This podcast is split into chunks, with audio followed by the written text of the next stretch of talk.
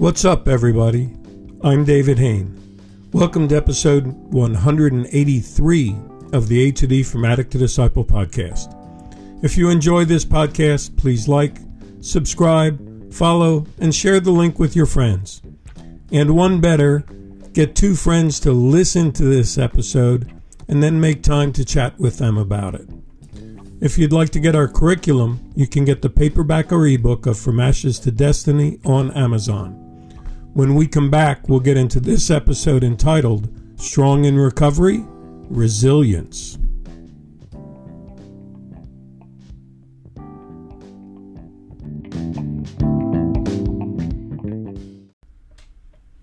Welcome back to episode one hundred eighty-three of the A two D From Addict to Disciple podcast entitled Strong in Recovery, Resilience. Well, let's start by saying, what makes you strong in your recovery? When I ask guys about it, they'll typically talk about things like going to meetings, their support system, a program they have completed or are currently going through, the latest book they're reading or podcast they listen to, a good job, finding their purpose, or maybe their faith, restoring old relationships or starting a new one. Some talk about how long they've been clean and sober, how many days, how many weeks, how many months, how many years. And many guys will remind me, my strength is that I'm just staying one day at a time and not getting ahead of myself. Well, from this, I'd like to look at, what do the dictionaries say, like Oxford language and stuff like that? What does it mean to be strong? Well, being strong, it, in the Oxford language dictionary, it says three things. It says having the power to move heavy weights, being able to perform physically demanding tasks, and being able to withstand great force or pressure. So that got me to thinking about each one of these. What do we do in recovery to be able to do these things? So let's go back to the first one, having the power to move heavy weights. So how do we move heavy weights in recovery? How do we get that strength? What burdens have been your heavy weights? And how are you getting strong enough to carry that burden, carry those heavy weights, or move them out of the way, or realize which time is right to look at those weights and lay them down and walk away from them. The second one, performing physically demanding tasks. Well, with that one, I challenge you to, to look at what are the demands on your life. You know, these demanding tasks, what are the demands on your life, both from the expectations of others and from your own expectations? And how are you getting strong enough to deal with those demands in your life? The third one, being able to withstand great force or pressure, gets me thinking, like, what are the forces working against you? What are the forces undermining your recovery? What pressures are creating stress for you every day? What are you doing to be aware of those stressors? And what are you doing to alleviate them? How are you handling those stressors so they don't undermine your recovery? Well, as I was processing this myself this week, the answer that came to me was the clue or the key is learning to be resilient. And I'd like to give you a, a comparison to think about resiliency. So let's compare one guy playing golf and another guy playing ice hockey. They both realize that they just hit a bad shot. And what do they do to be resilient to go play the next shot?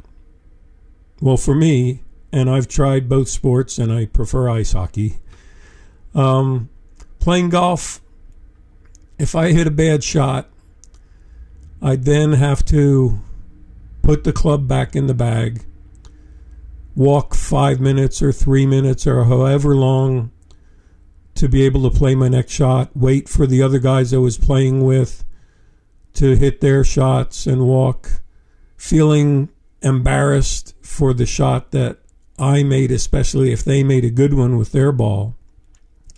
And I found I really wasn't resilient enough to be able to handle that pressure, to be able to handle that stress, the burden of being able to process that shot before I got to my next one was too much for me. And often I'd get up there and just shank the next shot. Or even if I made a best shot, what I was thinking of, say I, I made a, a bad shot and put it in the sand trap, I'd be thinking about how do I chip up close enough to to be able to get a one putt, because I knew I didn't have the skill to chip it into the hole. But ice hockey and street hockey was very different. Missing the net on a shot was pretty common. And the key was the puck was resilient. The puck was going to bounce off the boards. The puck was going to be going somewhere else. And I just didn't have time to stop and think about it. I didn't slowly go along on my skates and feel sorry for myself. I knew I had to be resilient because the puck was still moving, the game was still going on, and I had to leave any thoughts of that missed shot behind. I didn't have to think like a golfer about, was it my stance? Was it my backswing? Was it my follow through? What, what did I do wrong? I just got on with the game. So I guess I was resilient enough to leave the bad shot as just that. It was part of life and move on because it's time to keep skating and get on with the game. So how do we become ice hockey players in recovery? How do we become resilient?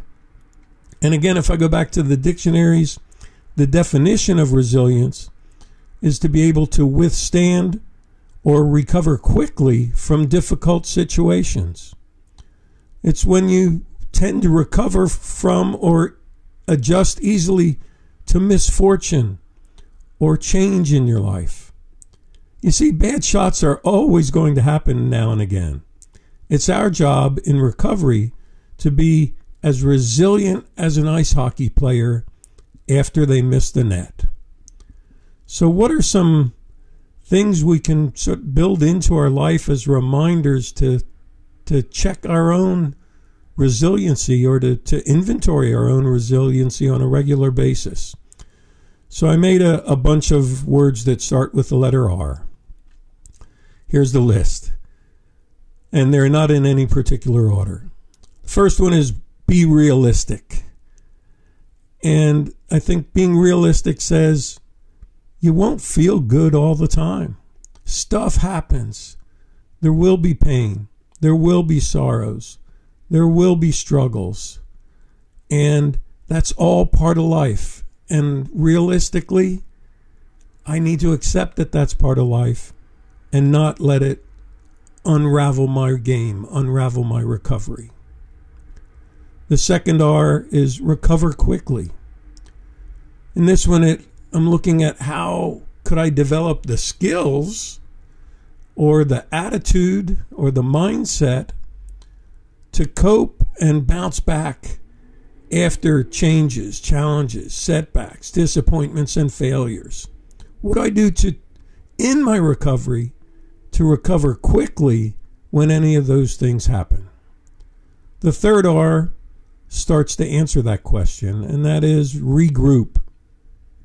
And I think it's important in this aspect of resiliency, regrouping as a mindset tells me step back briefly, not step back and just sit down in the mud, so to speak. Step back briefly and think through, process, chat with other people, and get up and move forward. It's key to realize that that part of regrouping also involves rebound. You know, that ability to bounce back. ability to say, you know what, I can absorb this shock, these setbacks. I can withstand them without permanent damage, without any crippling injury emotionally.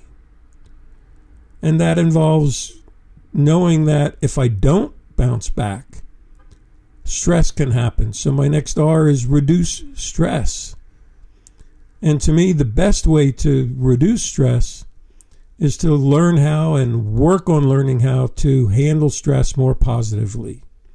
Because people that are resilient emotionally somehow maintain control of their life when going through difficult times, and you don't even know they're going through the difficult times.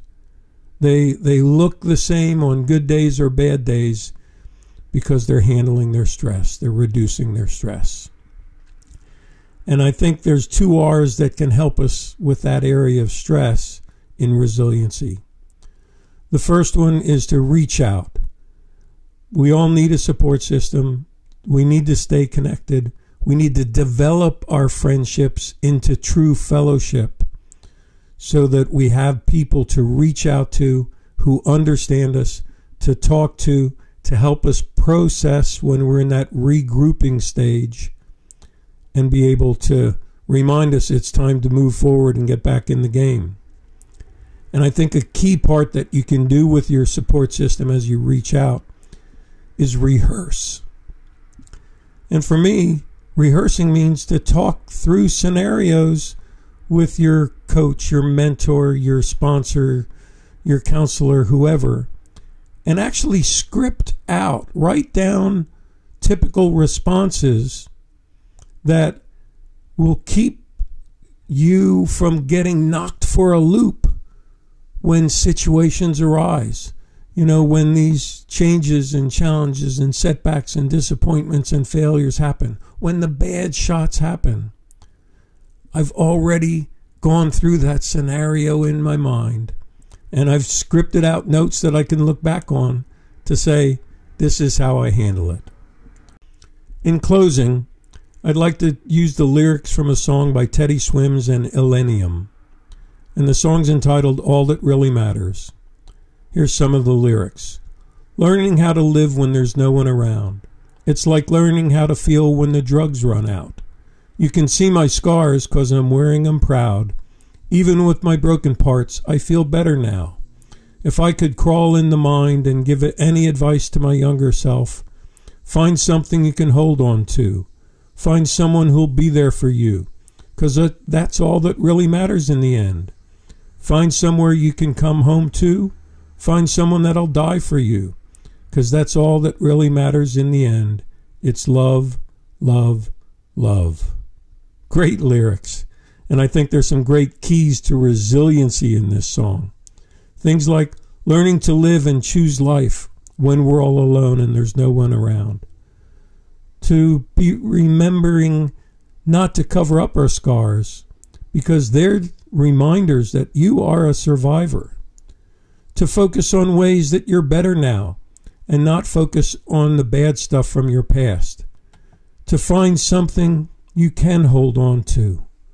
To find someone who'll be there for you, and find somewhere you can come home to. All great ways to stay resilient as our way of staying strong in recovery.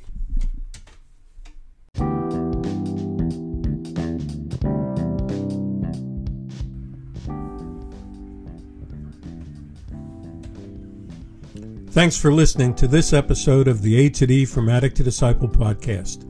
If you were saying, that's me, I need to figure out how to be resilient, then it's time now to reach out and join a group, or message me on the link in this podcast or by email at david from a to d at gmail dot com, or go to my website, w w w dot from a to d dot org, and click on the contact page.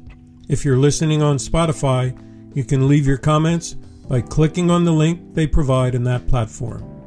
Tune in Monday for our next episode, and as my new always, stay safe and stay resilient.